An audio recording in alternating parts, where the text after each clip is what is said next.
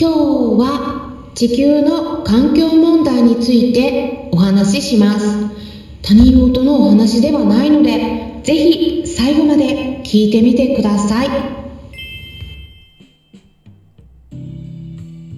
こんにちは。サラホリスティックアニマルクリニックのホリスティック獣医サラです。本ラジオ番組では一般的な健康に関するお話だけでなくホリスティックケアや地球環境そして私が日頃感じていることや気づきなども含めて様々な内容でイギリスからお届けしております。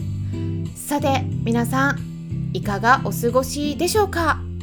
イギリスは昨日ですねイースターでした。まあ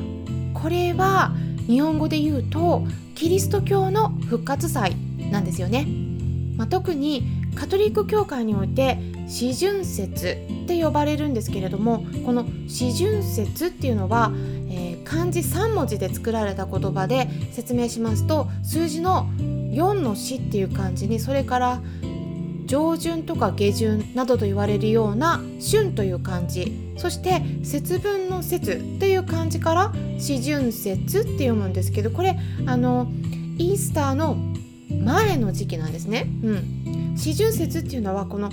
イースターっていうの復活祭なんですけどその復活祭の46日前から復活祭の前日までの期間になるんですが、この期間はですね肉とか乳製品とか卵などといった食品を食べることが禁じられているんです。でもこの復活祭になると解禁になるということで、まあ、一斉にね美味しいご飯食べようみたいな感じで あのまあそれを祝うっていう感じになるんですよね。でまあ動物関連のことを話しますと特にウサギさんは多産なので豊かな生活を象徴する動物って言われています。なのでこの時期になるとこのうさぎ型のチョコレートとか例えばあと置物とかなんかそういったものがスーパーでよく見られるようになるんですね。ただですね あの、まあ、昨日それでイースターだったんですけどうちはキリスト教ではないのであの、まあ、昨日の夜はね本当に普通にサバの塩焼きを食べてました。もうめちゃくちゃ日本料理。まあ主人はねイギリス国籍の外国人なんですけど でも日本食大好きなんですね。で、まあ、ただあのご飯よりもお米よりもパンが好きなんで、まあ、パンと一緒に食べたりするんですけど。まあ私はお米で食べたりそんな感じでねあの過ごしてました。ということなんですけれども今日はですね地球環境について考えてみたいなと思います。まあ実はですね先日とある YouTube 動画を広めてほしいっていう依頼があったんですね。でそれはあのアフリカの海岸沿いでプラスチックの繊維で苦しんでいるオットセイを救出している団体の動画でした。でその動画の名前をお伝えしますと海外なので英語になっちゃうんですけれども Ocean Conservation Namibia という名前なんですね、うん、Ocean Conservation Namibia これは略して OCN っていうんですけどもちょっと日本語で何て言うか分かんないですがナミビアっていう国でその海の生き物たちを守ってるような、うん、団体ですね。でそれはナミビアっていうとねなんかちょっとどこにあるのかわからないって思われた方もいらっしゃるかもしれないんですけど南アフリカのの隣なんですよ、うん、隣接してる国ででもちょっと北側北の西側になります。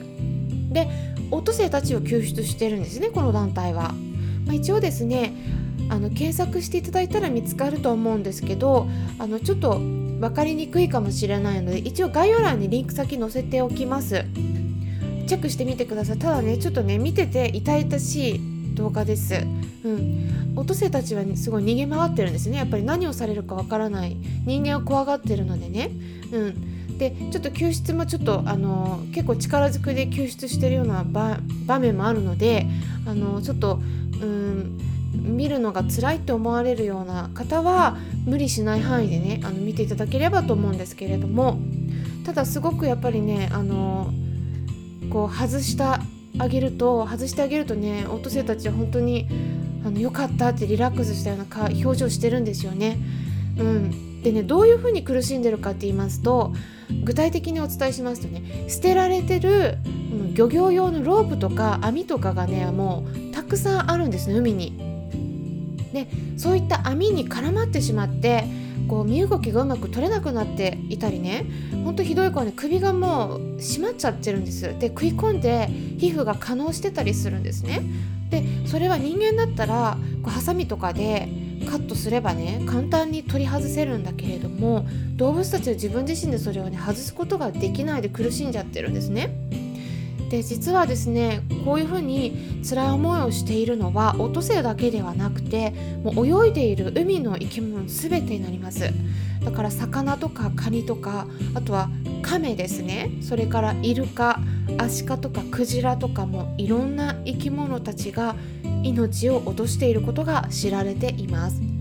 でアフリカだけの問題ではなくてあとはね例えばメキシコとかでも一昨年に捨てられた網に引っかかったウミガメがねなんと300匹以上も死んでたっていうんですね。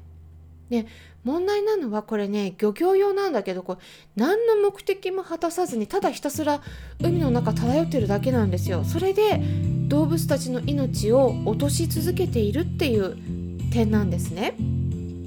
でもともとは漁業用の網って言っても言ってみれば捨てられたゴミなんで人間が食べるためにこれは引き上げられることもないんです。もうただうようよ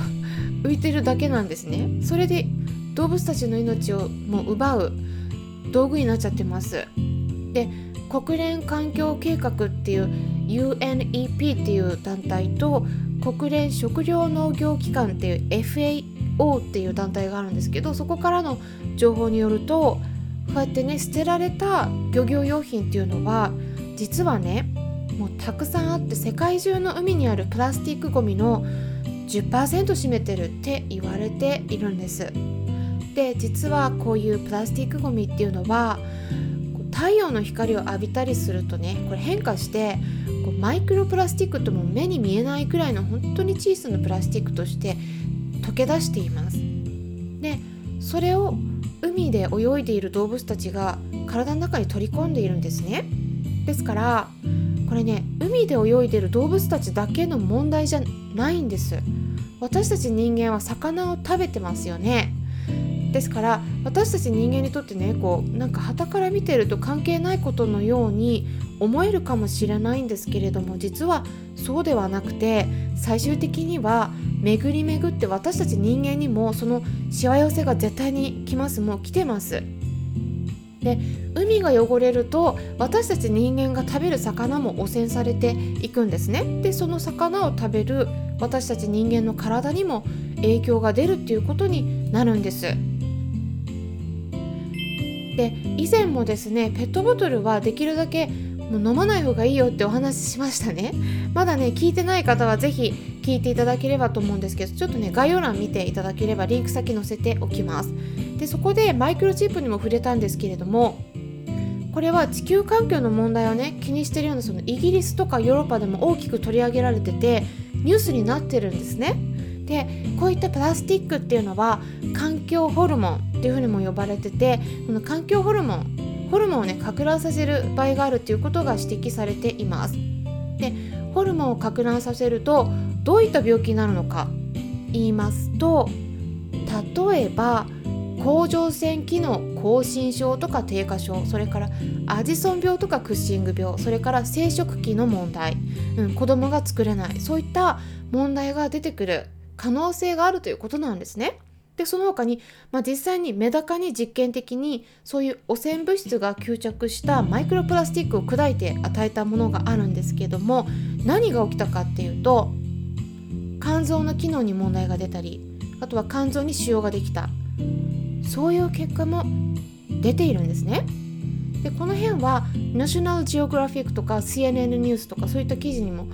載ってるのでそれも一応ね載せておきますから概要欄チェックしてみてください。で今回の問題ねあのお伝えすることでまやっぱりねアフリカの事情なので遠い世界のように思われるかもしれないのでね、まあ、これ私がお話ししただけですぐに何か変わるっていうのは難しいと思うんですけどもただ私たちの行動のそういう一つ一つが与える動物への影響について改めて考えて見直すきっかけになればいいなと思ってお伝えしました。で今回ですねその OCN Ocean Conservation Namibia ですね。についてこの団体についてね、うん、紹介してくださった方いらっしゃるんですけれどもその方と一緒に、まあ、そのうちクラブハウスのルームでもこの地球の環境問題についてお話しできたらなと思っています。でまだねスケジュール決まってないんですけれども興味のある方は是非参加してみてください。でクラブハウスねまだ参加できない方もいらっしゃると思うんですね。で Android 携帯の方は、まあ、早くてあの5月、まあうん、中旬くらいには、うん、あのもしかしたら利用できるようになるかもしれないっていうお話が出ています。であとは招待状が必要になるんですけれどもこれはねあのちょっと条件は設けてはいるので全員にっていうわけにはいかないんですけれどもあの私一部の方ねすでに招待させてもらっています。であとはすでに会員登録されている方は優先させていただきますので招待してほしい方は是非ねメールをください。ということでね今回は地球の環境問題についてお話ししていきました。えぜひですね皆さん、まあ、これで何かねアクションを起こすっていうのは、まあ、やるとしたらその団体をねサポートするっていう方法もありますけれども、まあ、まずはですね興味を持っていただけたらなと思いました参考になったという方はよろしければいいねボタンのクリックとかフォローもしていただけたら嬉しいです。今回も最後まで聞いてくださりありがとうございました。それではまたお会いしましょう。ホリスティック獣医サラでした。